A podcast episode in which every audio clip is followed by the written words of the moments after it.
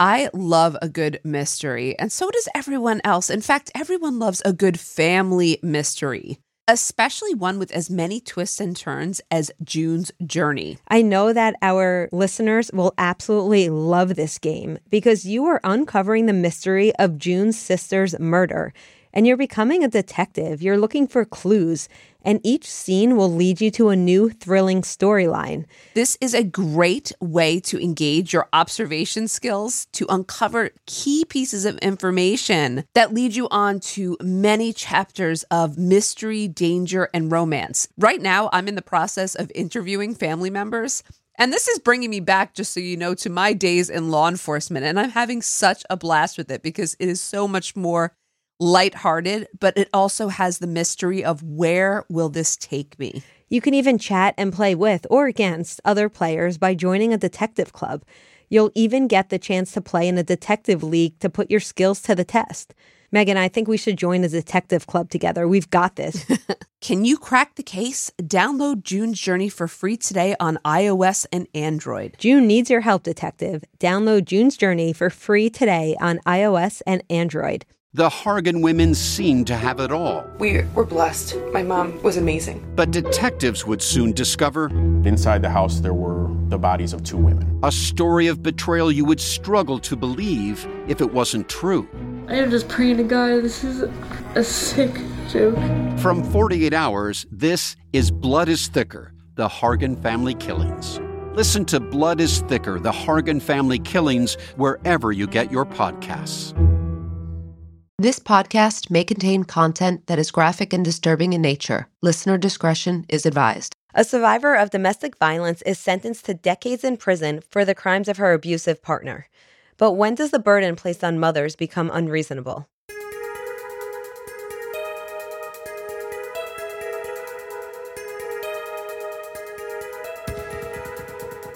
This is the Tondalao Hall story.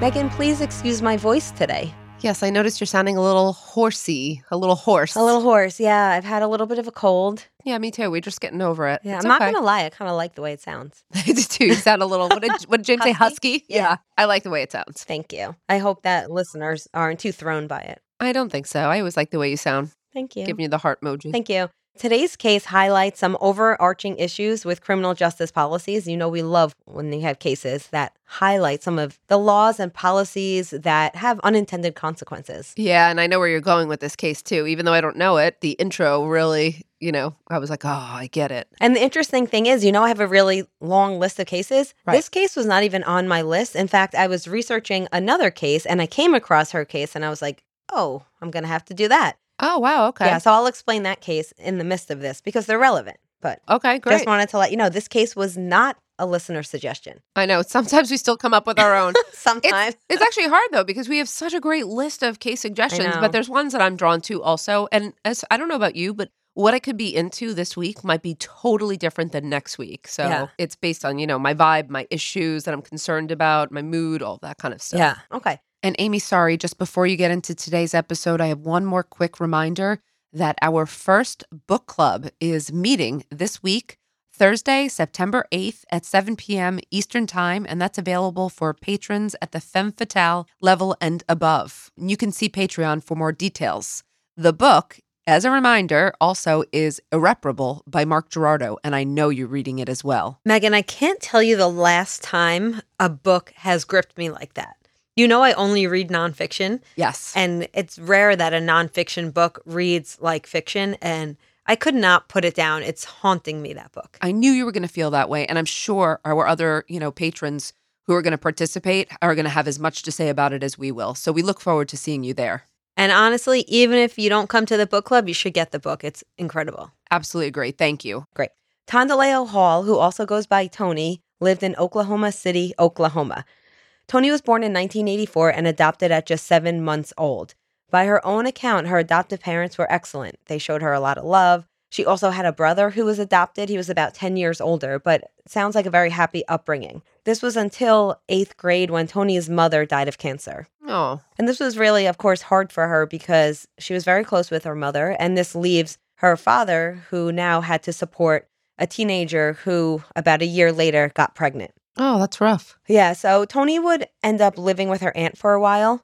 But in 10th grade, she would drop out of high school. And this was really due to the struggles of being a single mom because she did end up having that child that she got pregnant with. That's very Yeah. young too. It is, yeah.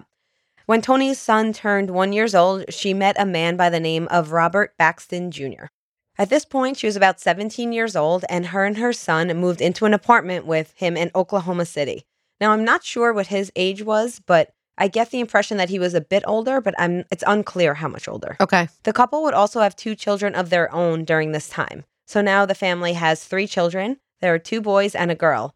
At the time of the events we will be discussing, the girl was about three months old, the youngest boy was almost two years old, and the oldest boy was about six years old. Okay. Tony's relationship with Robert was very violent, unfortunately. As court documents would reveal, she was repeatedly abused by him. He would choke her, punch her, and also berate her with verbal attacks. Now, in addition to this verbal and physical abuse, he was also, by many reports, very controlling. He would often keep her from her family and friends and would try to intervene in her relationship with her children. A cousin of Tony reported that she disagreed with how Robert was raising the children because he believed that boys should not be kissed or hugged or loved because it would make a quote punk out of them Ugh. and it would stop them from being a man. So there were occasions when Tony would be giving physical affection to her boys and he would intervene and make her feel as if something she was doing was wrong. Oh, that's terrible. And as we often see in domestic violence cases, because this very much is that kind of case, mm-hmm. whenever she tried to leave the relationship, Robert threatened to take her children and said he would never allow her to see them again.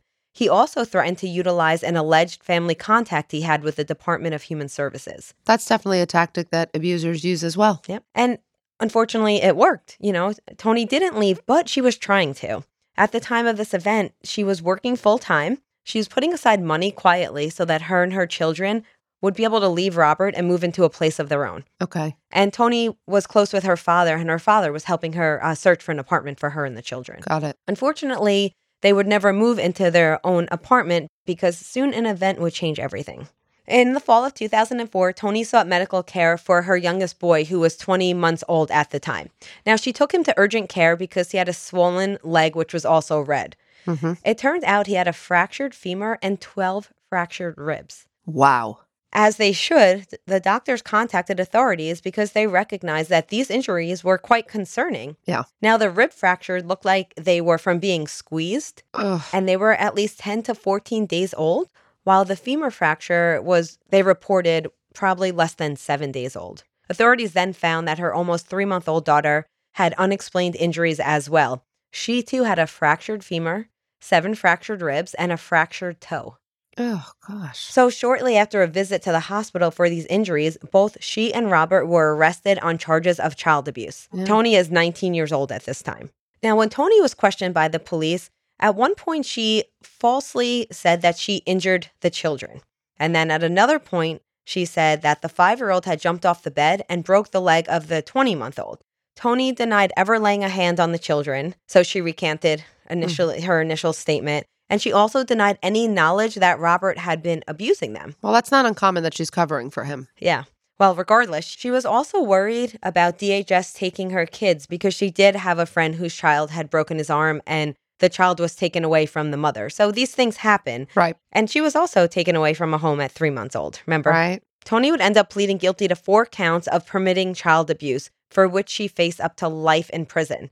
Whoa. Yeah, Life? Yeah.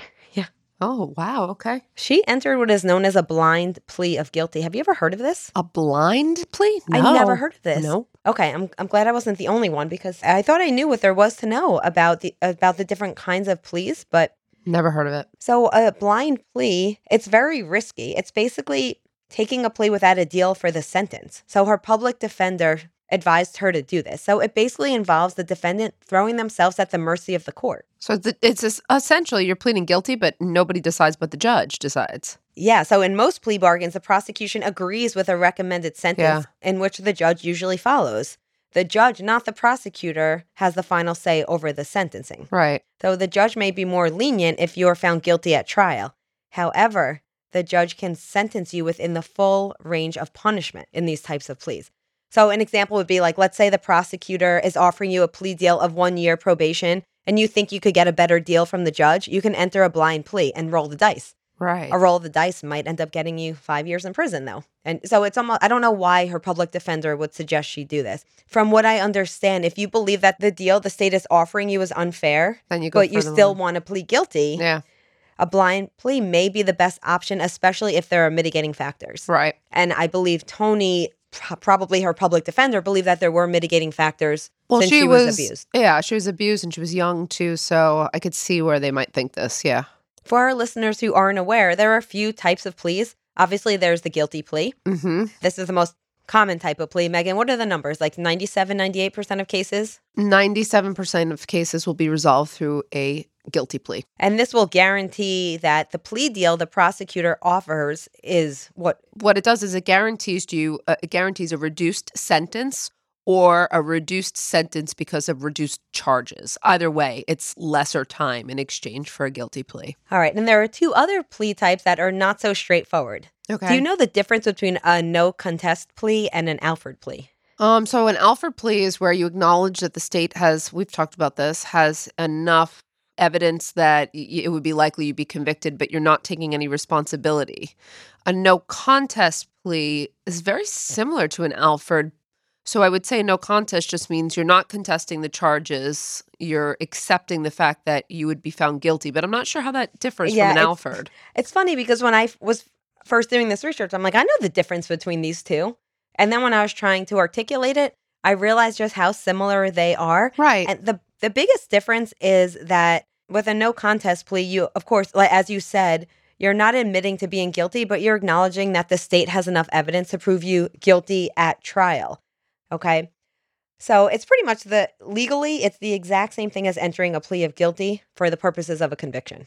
but what how does that differ? Okay, you're gonna so, explain. yeah, so- see that differs So the from an Alford. outcomes are the same, but an Alford plea, you are not you are not merely acknowledging that the state can prove you guilty. You're saying that you are entirely innocent. So you're maintaining your innocence. But like I said, the outcome is exactly the same. So in practice, these are essentially to me the same. They're the plea. same thing. right? Yeah, they're very similar. I would just imagine that certain jurisdictions and states use one over the other, you know? Yeah, I think you're right. So in Tony's case, the blind plea would not end up being favorable for her Oh. because she was sentenced to 30 years in prison. Did her, any of her children, did they die or suffer from, I know they suffered, Yes, so don't get me wrong, but permanent, you know, disability. Not that I'm aware of. The children were placed with family members of Tony, Mhm. and there were no lasting, obviously, there might be emotional, Yeah, of course. you know, lasting emotional scars, but as far as we know, the children did make a full recovery physically. Okay. So, wow. so the judge really, you know, she probably didn't. I know it could have gone up to life. It could have been worse, but 30 was definitely more than she suspected. But what did her boyfriend get? Okay, let's get the there. one who's the actual abu- abusive one. Uh, Okay. Just really quickly, there was never a, a showing that she abused them, right? It was just that she failed to protect them. Correct. Okay. Yes. So the judge argued that not that she abused the children, the judge argued that she lied by not testifying more forcefully against her boyfriend. So she claimed that she didn't know that her boyfriend was abusing the children. And she did testify because his case did go to trial. Right.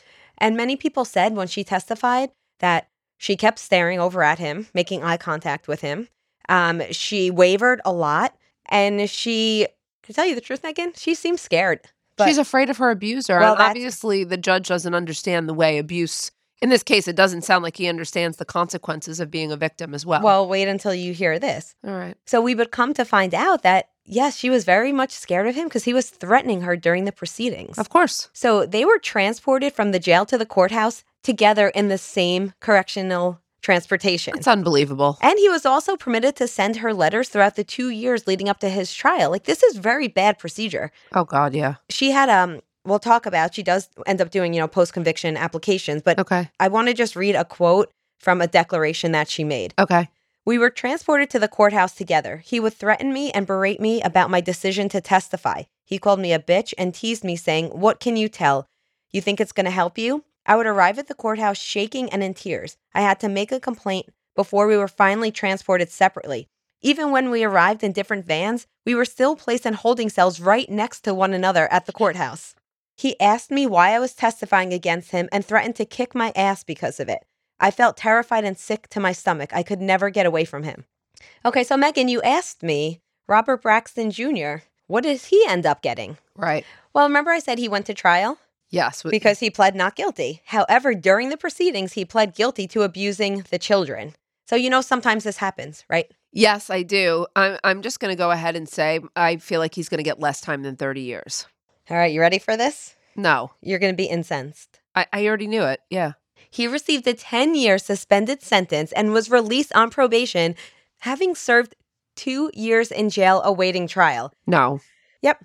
So he served two years in prison for the one who physically harmed the child, and Tony sentenced to 30 years. Megan, the same judge sentenced both of them. That's a 28 year disparity. He admitted to fully harming the children. She never, by any account, admitted to harming her children, nor was there any evidence that she harmed her children. Her only mistake, which I think is a mistake, but her only mistake was not stopping him from harming them. This is gender punishment. He's punishing her for being a mother. So He's the, punishing her for being the female in this case. yeah, so the assistant DA talked about, you know, when they talk about the judgment, he talked about believing, you know, she knew more than she let on. And the reason that Braxton got a light sentence is because she was covering for him. So I, I like I don't know if they're trying to insinuate that she's the one who physically harmed the children. I, it makes it makes I think no they're sense. insinuating that she covered for him, she wouldn't tell the truth, and they're punishing her for that, but Yeah. way more harshly than is, you know, in the values of our system. We're supposed to be following proportionality, Mhm. you know, hum- humaneness, and th- you know this violates some of the very core values of our system.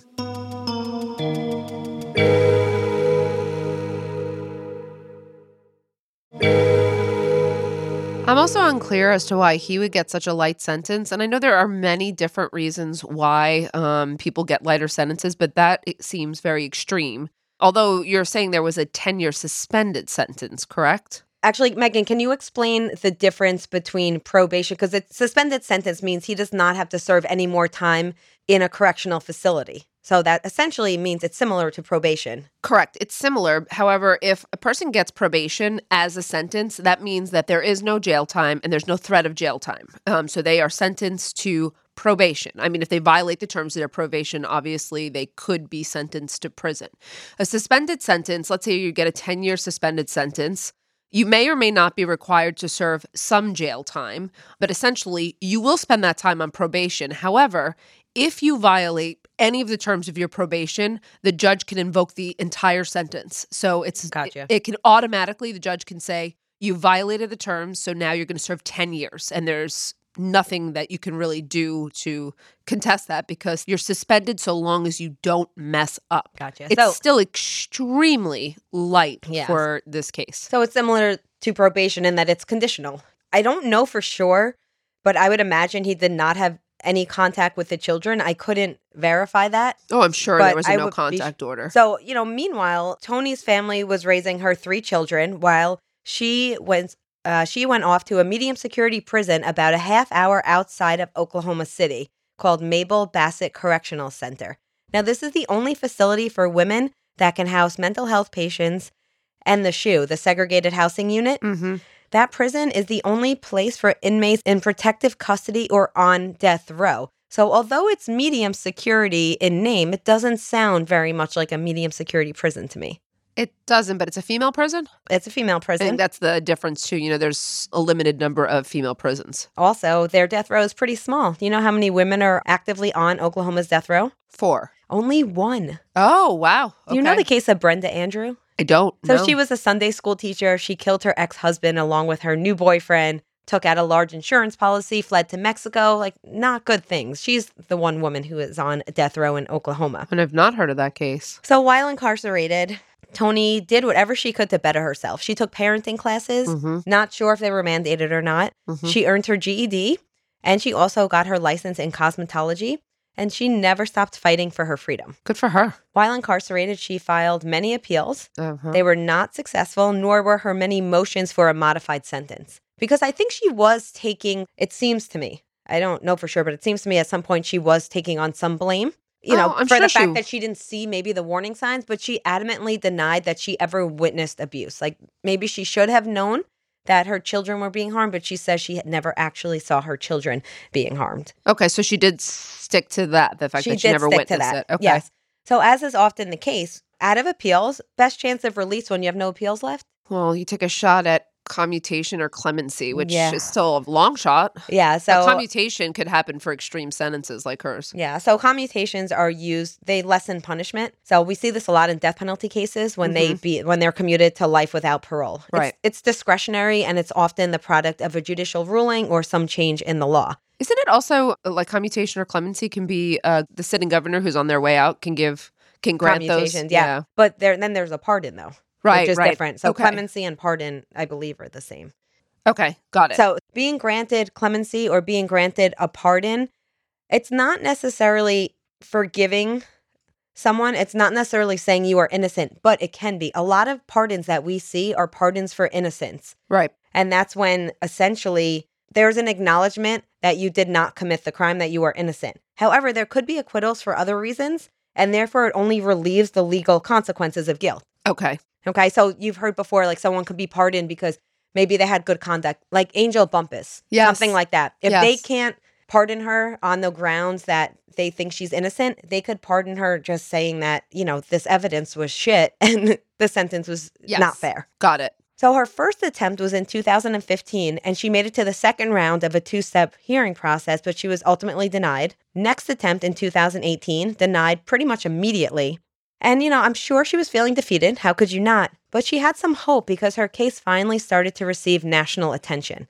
And, you know, a lot of times that's what these individuals need. They need somebody to get their story out there. Can you remind me before that? I'm sorry, what year was she sentenced? I'm trying to get an idea when Yeah. she was going up, how long she was in prison for, and I couldn't recall. When she goes up for her first attempt for a commutation, she's Uh-huh. already been in prison about a decade. Wow. Okay. So, you know, feeling defeated, but hope is renewed. Several large media outlets started to report on her story and others like hers. Okay. One was a very in depth investigation published by BuzzFeed News, and they found that 28 mothers in 11 states were sentenced to 10 years or more for failing to protect.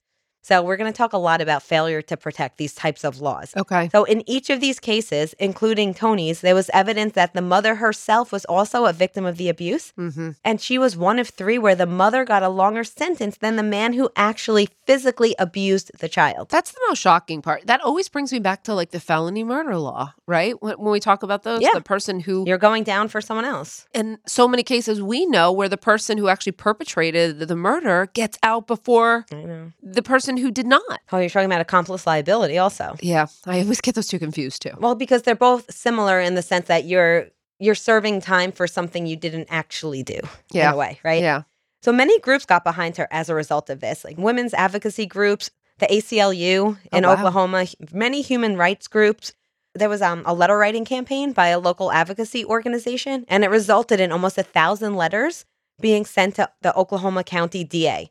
And as a result, he wrote a letter in support of her to the parole board, and he explicitly advocated for Tony's commutation. And this was the first time that an Oklahoma DA had done such a thing. Wow. Okay. So, you know, you know, we see these progressive prosecutors and I think this could be one of them. I love it. Just got a little bit of a chill on that one because I do get excited when I hear about progressive DAs. And the ACLU of Oklahoma, I mentioned they got involved, but they didn't just get involved with advocacy, they represented Tony because not only did they believe that she was abused and denied justice, they mm-hmm. also recognized that success in Tony's case would create the legal precedent for courts to grant greater weight to evidence of abuse, which could help protect many other abuse victims in Oklahoma. That's great. because again this is not as rare as we would think you just heard No. me lay out some stats and we'll talk a lot more about how these failure to protect laws unfairly target women Yeah. finally in october of 2019 the oklahoma pardon and parole board voted in favor of the recommendation for the commutation of tony hall's sentence mm. Shortly after, Governor Kevin Stitt approved the request, and Tony was released the following month on November 8th, 2019. Oh, I'm so glad to hear that. She finally walked free after serving more than 15 years. That's a long time. Her children were now teenagers and young adults. Very luckily, she kept in contact with them and has a relationship with them throughout her time. Oh, wow. As I mentioned, the children were with her family. oh, that's great. In a recent interview, Tony acknowledged that while she is doing pretty well, being a convicted felon is tough and she has had a very hard time adjusting. Now, she's one of the lucky ones in the sense that almost immediately she got a job at Great Clips, you know, like the national haircut place. Oh, no, I don't know Okay, that it's one. like okay. it's like similar to Supercuts. Super exactly. so she, because she was licensed as a cosmetologist, She- right? Yep, exactly. So she, oh, that's So good. she currently, as as of this interview, which was less than two years ago, she was an assistant manager there, and she was working towards her master's in cosmetology. good for her. Yeah. She also talked about how grateful she was to be there now for her family. Mm-hmm. So two of her kids graduated. She became a grandma. Oh, wow. I also read one report where she had a new baby herself since her release. Well, because she would have gotten out in her 30s. She's so she'd still be still, of yeah. childbearing age. Yep. And I just want to read this quote that she gave in an interview. Some days I'll be driving down the street and I'll just start crying. I'm just thankful to be out. I'm not supposed to be out until 2043 and I am out and God has really blessed me. Wow. She sounds grateful too. Yeah, so there's a positive outcome in this case. However, many women are not so lucky. So I want to focus on Oklahoma for a minute Okay. and the issues that women are having in that state. All right. I did not know this, but Oklahoma has America's highest incarceration rate for women, about twice the national average. I would have guessed it was one up there, but I would not have I known know. it was the highest. I don't want to say what state I thought was the highest. I know you know, Of course. but I don't want to make anyone upset. Okay. And more than half of the state's female inmates are survivors of domestic assault or sexual violence. And those are just the ones we know. Yeah. Just Right? reported. Yep. Yeah. So this case underscores the problem faced by victims in that state. They are blamed for not confronting their abusers. We know, Megan, victims, we teach about this, I'm sure, in your women in crime class. Victims of domestic violence suffer from depression, low self esteem, feelings of paralysis, and they're very fearful that that their partner is going to hurt themselves and or their children. PTSD. Yeah, and it makes them reluctant to leave their abuser. Of course. Another Oklahoma case that has gotten a lot of attention lately. Remember, I said I was researching a certain case? We got many requests for the case of Rebecca Hogue. That name sounds very familiar. And that's how I came across Tony Hall's case because I researched Rebecca. So, about, I'd say, a few hours into writing Rebecca's script, I switched gears. Now, Rebecca's case is more tragic because her two year old son was killed by her boyfriend while she was at work. Ugh, I'll yeah. explain why I chose Tony's case in just a moment, but I just want to give you very brief background on Rebecca's case. So her boyfriend was abusing her child unbeknownst to her, and unfortunately one day he beat the child to the point of death. He ran off and a few days later he died by suicide. Mm. He also carved Rebecca as innocent on a nearby tree. Oh, So once they found out that he was deceased, the investigation automatically turned to 29-year-old Rebecca, who was charged with first-degree murder. first degree. First degree, because in Oklahoma, parents who fail to protect their children from child abuse can be charged with the same crime as the actual abuser. That's like felony murder, then, right? It is absolutely. It's very similar. Okay. Now she she was adamant that she had no idea that her boyfriend was abusing her child. She had noticed some minor injuries. She said she did approach him at one point when he said, you know, this is just normal boy, nicks and you know, he's getting nicks and bruises, normal kid stuff. So she actually was searching online for symptoms of the flu because she said her son was acting off at one point Okay. and she wasn't sure what was going on. This was like two days before his death. He was lethargic. I don't know if this has anything to do with the abuse that ultimately led to his death, but she did admit to doing some searches on, you know, what's the signs of a flu? What are signs of like child abuse? So she was starting, it sounded like she was suspecting things were going on. Right. So the police say that her searches prove that she knew her boyfriend was abusing her child She was suspicious of it. and that was really that that point right there is i think why they went after her and they also had no one else to blame because he had died by suicide Right.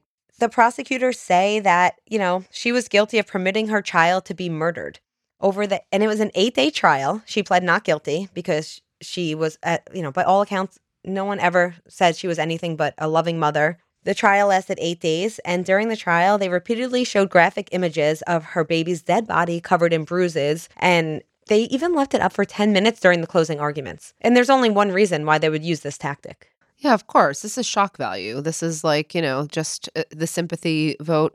And it is shocking. And look, this is an important conversation because I don't I don't think uh there's a blanket approach here. I don't believe that every mother who fails to protect should be punished. I don't believe that every mother who fails to protect shouldn't be punished. Mhm. This is situational. And Yep. and you know, like you said, so many of them are victims of abuse. Yeah. But you know, for mothers who've turned a blind eye, you know, that's that's also a different story. This is not Yeah. a one size fits all No. issue. Uh, Yeah, but there's a burden of proof in our legal system. There is. And I'm not sure it was met. It took the jury less than two hours to convict her. And again, I'm not surprised when you see images of this battered child. I am. You want to see justice. Everybody wants to see justice. This is why crime policies are passed because we have an emotional response. But I think if a jury only deliberates for two hours, they haven't taken their job as seriously as they should have. Well, listen to her sentence, okay? It's very interesting. She was given a 16 month sentence, and the judge made it clear that the reason he chose 16 months, one month for every year in which her child would have been in her legal custody. So her child was two when he got murdered. She is expected to spend 13 months behind bars due to time that was already served while awaiting trial. Now, I don't want to spend time on Rebecca's case and did the system get it right, but I just wanted to highlight her case because both Tony's case and Rebecca's case show us this issue with failure to protect laws. Now, these laws exist in many states and they have drawn criticism from domestic violence experts because in practice, they criminalize victims of domestic abuse who may be too scared to leave. They also show what a wide discrepancy can be applied to sentences, what discretion. And that, thank you for bringing that up because, you know, when I was doing Rebecca's case, I thought it was shocking. And then when I saw that in Rebecca's case, the child was murdered, she only got a 16 month sentence. In Tony's case, she got a 30 year sentence, And and, her children, children, are alive and well. You said you were, I'm just curious, you said you would tell us why you chose Tony's case over Rebecca's. Yes.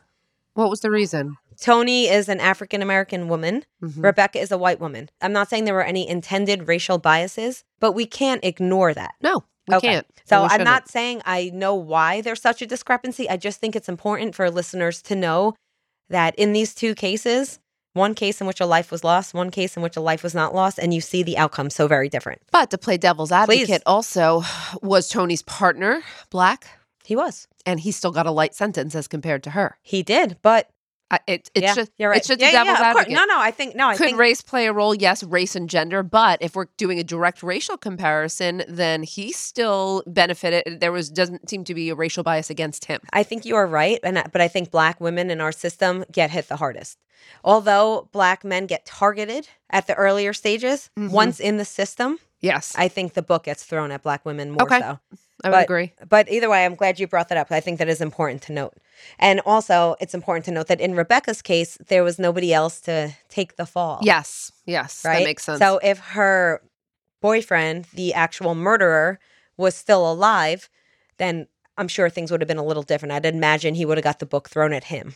Well, you'd imagine, but as we as you've shown us, it's really hard to predict what's going to happen. All right, Meghan, let's talk a little bit about failure to protect laws. Okay. So, the goal of these types of laws are basically to encourage caretakers to report instances of child abuse. Really, it's just, it's to me, it seems more like the fear of punishment for individuals if they do not. I'm not saying I disagree with it because I think it's important that people have incentives. I do too. It's just a matter of how we incentivize people, right? Do we incentivize them with punishment or the threat of punishment, or do we incentivize them with not like a reward, but you know, uh, uh, by fostering an environment where it makes so much sense, like creating an environment where someone can report it and doesn't fear the reprisal and actually knows that they're going to get help. So, which way you're going to incentivize it might be the issue. I mean, I, I have heard of cases where they do offer witness protection in cases like Right, this, but right. we also know there's issues with witness protection and, uh, you know, There are. I just mean it's, you know, there's all this fear, especially with abuse victims, and then there's now another fear. So instead Yeah. of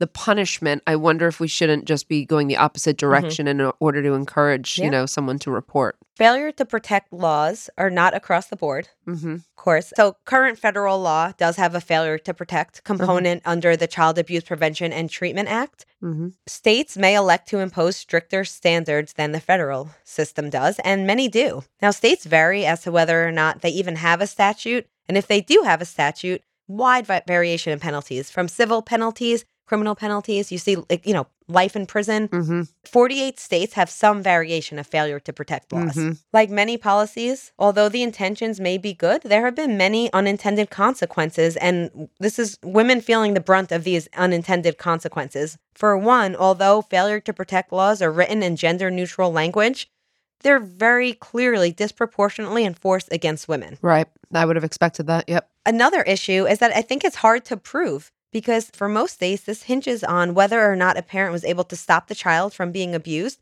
and whether or not they reported the abuse. Mm-hmm. So, of course, reporting is very straightforward, Mhm. but whether or not you were able to stop, like, what, what does that mean? Like, what does that intervention have to look like? Right. And as we briefly touched on, this ignores the realities of the domestic situation that a woman is in and the capacity for the mother to get help when a mother is being victimized herself. Uh huh. When women in these abusive situations are held accountable for another person's actions, and these actions, again, in Tony's case, she claims she didn't even know was happening, the prosecution is really just furthering the cycle of distrust in the system and alienating people who need the most help. So it's the opposite of the intended purpose. That's kind of what I was trying to say before. By threatening them, you know, they've already got this fear. They're already victims. They're afraid for their children. They're afraid for themselves. I'm not saying every situation's the same, but yeah, I just think that the consequences are the opposite of what we would hope. And these themes come up all the time in our show that our society just places a higher burden on the mother than on the father, right? A mother is seen as the person who is the caretaker, who has to provide a nurturing environment. Mm-hmm. And although things are shifting, luckily, you know, historically, males were seen as like the breadwinner, they're in control of the house, and the women are subservient. It, there is a shift, but there's still these, I, I want to say, like cultural attributions, like long held ones that, you know, shape your belief. I mean, you know, gender roles. And, and immediately when you were talking too about the way that Tony's partner wanted to socialize the children, you know, it sounded again like how we gender socialize children in, in kind of in general. Mhm. And even when there's evidence of, say, like a loving, non abusive relationship between, you know, a child and a mother, the judge is still going to impose a harsh punishment on a mother who failed to protect, even when she did not know what was going on, because people believe she should have known what was going on. Yeah, I think this is labeling theory too. I hear like, you know, she's labeled, quote, the bad mom. Yep. And therefore the sentence is to fit this punishment for what we consider a bad mom. Yeah, it also, it's a little reminiscent of Melissa Lucio's case Yes. as well. In Melissa Lucio's case, a lot of people believe she unfairly was sentenced to the death penalty because she did not do her job as a mother. And look, I I mean, I'm not a parent, but I do believe that as parents you have a duty to protect and I, I'm sure you feel the duty to protect your children, right? But these are not ordinary circumstances. These are ones where, you know, uh, uh, the parent does not have you know the same partnership or the same uh, abilities to protect Mhm. their children than if you're in a healthy stable relationship Yeah. so i mean yeah i'm definitely seeing you know this is like classic by the way women in crime Mhm. how we talk about you know men are typically punished more harshly in the system except for when it's a crime that violates gender roles and Yep. these this is the classic crime and in this case women are punished more harshly for Yep. being women and Yep. committing these crimes So, Meghan, I know the answer to this, but did the system get it right? no I mean, eventually they did, I guess, because Tony is now home with her family, but Eventually, yes. And I, I, I am not saying, Amy, by the way, that she shouldn't have been punished because I don't know that I agree with that. I do believe she was a victim. You know, I, I do think she was afraid. Mhm. I don't know how much she knew. There's probably a punishment that maybe fit this crime in Mhm. some way. Um, it sounds like she made the most of her time. I still think it was entirely Mhm. too much that she was punished, and he was not punished nearly enough. So I think the justice system was totally, um, you know, unbalanced in this case. I think the biggest issue I have, other than the stark difference between Rebecca's case and Tony's case, is the disproportionality of her punishment in relation to her boyfriend's light sentence. Yeah, that's what I'm saying. That's what I but I'm saying, like, that's what, remember before you said why this case? That was Ah, another part of it that to me, I was. I just can't believe that. And the fact that there are a few other cases as highlighted in that investigative report, right. there there are other women who are serving more time than the actual abuser I who mean, it- admitted wrongdoing. It's so counterintuitive. The abuser should be serving much more significant time, yeah. and, and I think it's counterintuitive. And I think it's good to discuss these laws and and hope that they're going to progress. So I'm glad to see that so many organizations got behind this woman and ultimately resulted in her release. And I hope we can use this case as a way to educate us on how we can maybe better enforce failure to protect laws. I think so. And of course, as you're saying, there's so many organizations now that you can get behind. So listeners can certainly um, look into these organizations and support the cases, you know, go to the petitions uh, and you know there's a lot you could probably do in this regard so i think it's it's it's a good motivator. Yes definitely check our sources and our show notes where we'll be having some links to some of these reports that we had highlighted and you'll see links in those reports as well places right. where you can go to learn more and to help. Great. Thank you amy. Very interesting case today. Really appreciate it. All right. Thank you all so much for listening today and we will catch you next time on women in crime Women in Crime is written and hosted by Meghan Sacks and Amy Shlosberg. Our producer is James Varga, edited by Jose Alfonzo. Music composition is by Dessert Media. If you enjoy the show, please remember to subscribe and leave a review. You can also support the show through Patreon, where you can get access to additional ad-free content such as virtual happy hours and an extra full-length episode each month. For more information, visit patreon.com slash women in crime.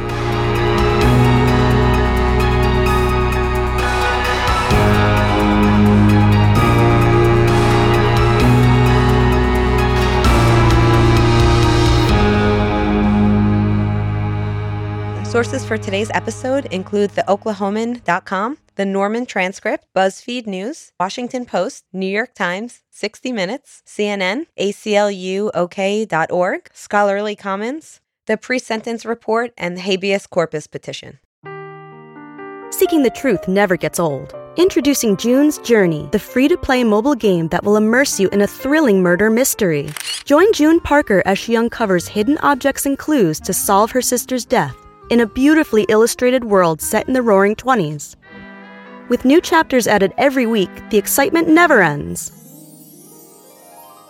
Download June's Journey now on your Android or iOS device or play on PC through Facebook Games.